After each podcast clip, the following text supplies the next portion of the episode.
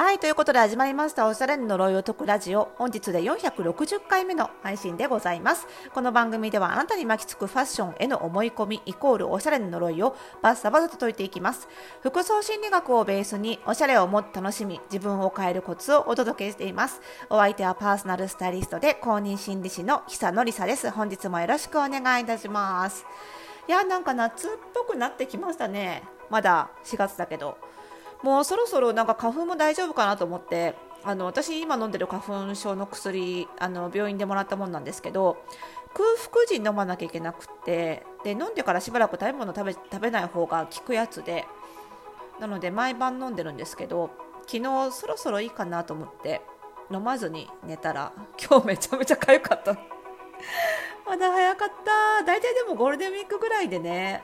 大体なんかあのスギ花粉の方はね収まりますよね、うん、毎年そうなのでちょっといいかなと思ったけどまだ早かったですね。早く終わりたいね本当にね。はいということで今日はねえっ、ー、と前の配信で取り上げさせていただいたご質問をあの送ってくださった方から感想メッセージをいただいているのでそれを取り上げつつプラスえっ、ー、と割とこうあの端的にお答えできそうなあのご質問メッセージを送ってくださっている方もいらっしゃるのでそれもあの取り上げつつということでちょっとねあのお便りご紹介会ということでねあの2種類2つ2通読ませていただきたいと思います。まずはじめはねあのご感想メッセージですね。こうやってね取り上げてまあきうんうんって聞いてくれるだけで嬉しいんですけどやっぱりね感想いただけると嬉しいですよね。ありがとうございます、えー、どの回かというと、えー、第451回の、えー、タイトルがお便りたくさんのことを考えてしまって結局服が買えないというタイトルで配信した回で、えー、っと悩みはね、まあ、あの服を買う時に似合うのかなとか値段はどうかな洗いやすいかなとかあとは友達とか親からどう見られるのかとか、まあ、あれこれ考えちゃって結局買おうと思ってお店に行っても結局何も買えないんだけどどうしたらいいの？っていうねお悩みですね。まあ、これ結構4月暖かくなってきてね春のお買い物に行き出した方もいらっしゃると思いますが、ね、同じような悩み持ってらっしゃる方多いんじゃないですかね。はい、あのぜひねあの451回目の配信聞いてない方はね聞いてからまたあの、はい、確認いただくと嬉しいんですけれども、えーとねまあ、回答としては、ね、単純にあの目的をまあ絞り込みましょうっていうこととあとはこの質問者さんの中にあの他者目線その他者の価値観っていうのが強すぎてその自分がどう思うかっていう軸がないから余計迷っちゃうんじゃないのかなっていうことをちょっとお伝えさせていただいた回でした。はい、じゃあねちょっと感想を読んでいきたいと思いますが、えー、ところですね。はい、久野さんこんにちは。451回の放送で取り上げていただいた質問をしたものです。久野さんのアドバイス通り自分の好きな服を知るためのトレーニングをしてみました。すると自分の好きな服の傾向が少しずつつかめてきました。今持っている服にそういった傾向の服があまりなくて考えてみると母にそれ似合うよとか若いから華やかな服を着なよとか言われて買った服が多かったです。久野さんの言う通り他人目線で考えて買い物をすることが多かったんだなと気づきました。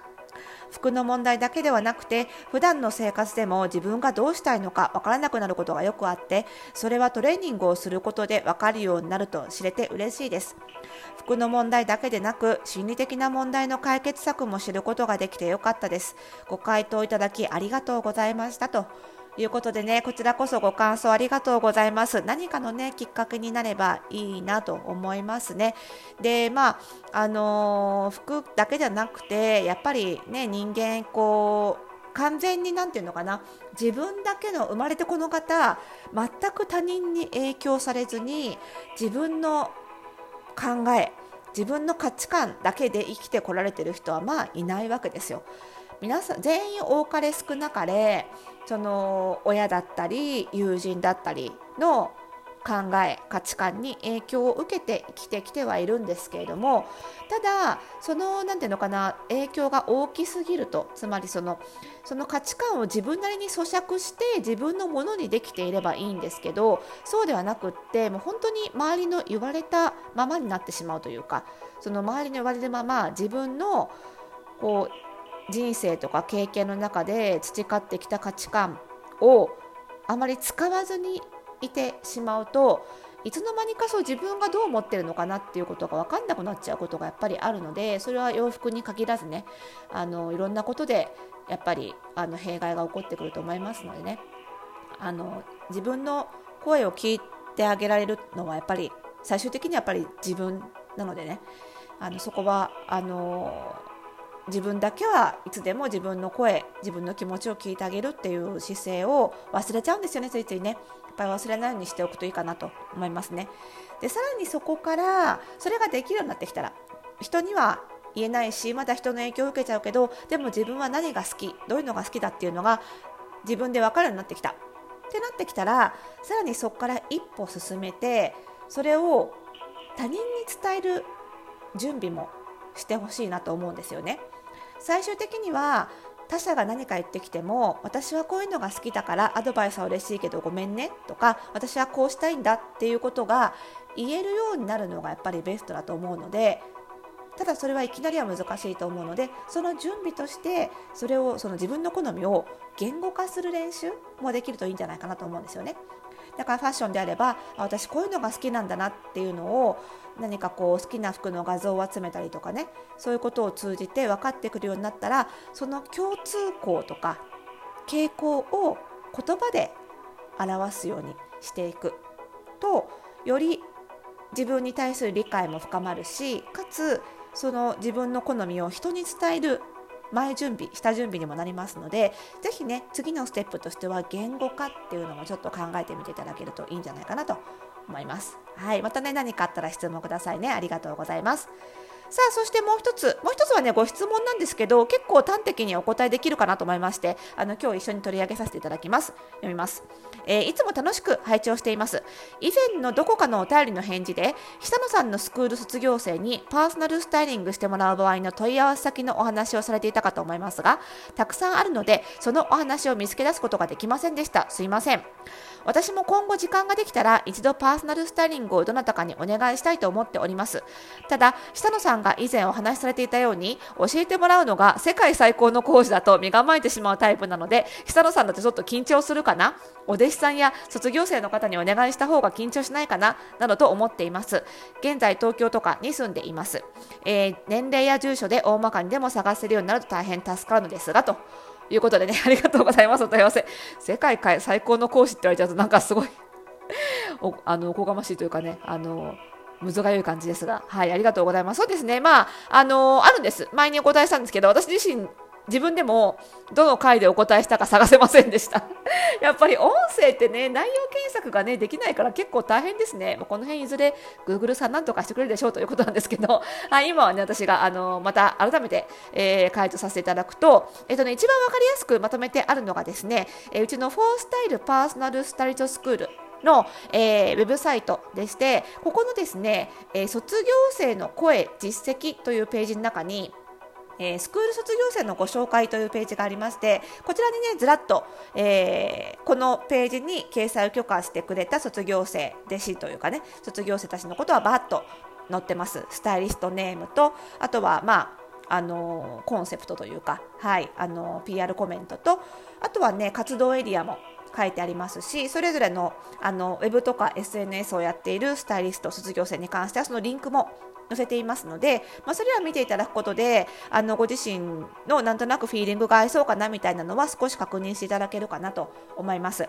であとはねあのうちが、えーと、出しているライセンスあの似合う服の診断のロジックのライセンスもあの全部取ることがうち必須ではないのであのライセンス持ってる人と持ってない人っていうのがいるのであの持ってるライセンスも全部書いてありますのであの私の本最高にしっくり似合う服選びに載っている顔パーツ診断とか体型診断とかあとは、えーと、パーソナルカラー診断とか服装心理診断とかが受けたいなと思ったら、えー、そのライセンスを持っている卒業生の中から選んでいただければそのサービス受けることができますのでそちらも参考にしていただければと思います。はい、このページへのリンクはねあのこの配信会の番組概要欄に貼っておきますので、えー、ぜひご確認ください。あとはですねもう一つの方法としては、まあ、あの受けるときにねやっぱりちょっとある程度フィーリングが合う人がいいなとかあと年齢に関してはちょっとこのページに載っけてないのでその辺とかもう少し詳しく知ってからあのお願いしたいなっていう場合にはあの私がやってるオンラインサロンの服装心理ラボにあの数ヶ月でもいいので入っていただくっていうのもおすすめです。っていうのはあのその中で一緒に運営しているスタイリストだけでも十何人14人かないますのである程度あのチャットでそのえー、スタイリストたちと交流をしてから人となりとかが分かってから頼むっていうことが可能になるんですよね。であとは服装心理ラボの会員さん限定のあの診断サービスとかお買い物同行メニューとかあのかなりお手頃な価格帯で提供しているっていうのもあってそういう面でもあのおすすめですのであの、まあ、あの FPSS のサイトで探していただいてもいいですがあのもしよろしければね服装心理ラボに1回入っていただいてそこからあの申し込むというのもあのおすすめでございます。あのラボの中でね受けていただけるとあののお買い物同行を受けた後にその服の着こなして迷った時にもねあのラボのチャットに相談できたりとかあのいろいろあのアフターフォローもかなりがっつりと受けられますので、はい、よろしければねあのそちらもご検討いただけると嬉しいです。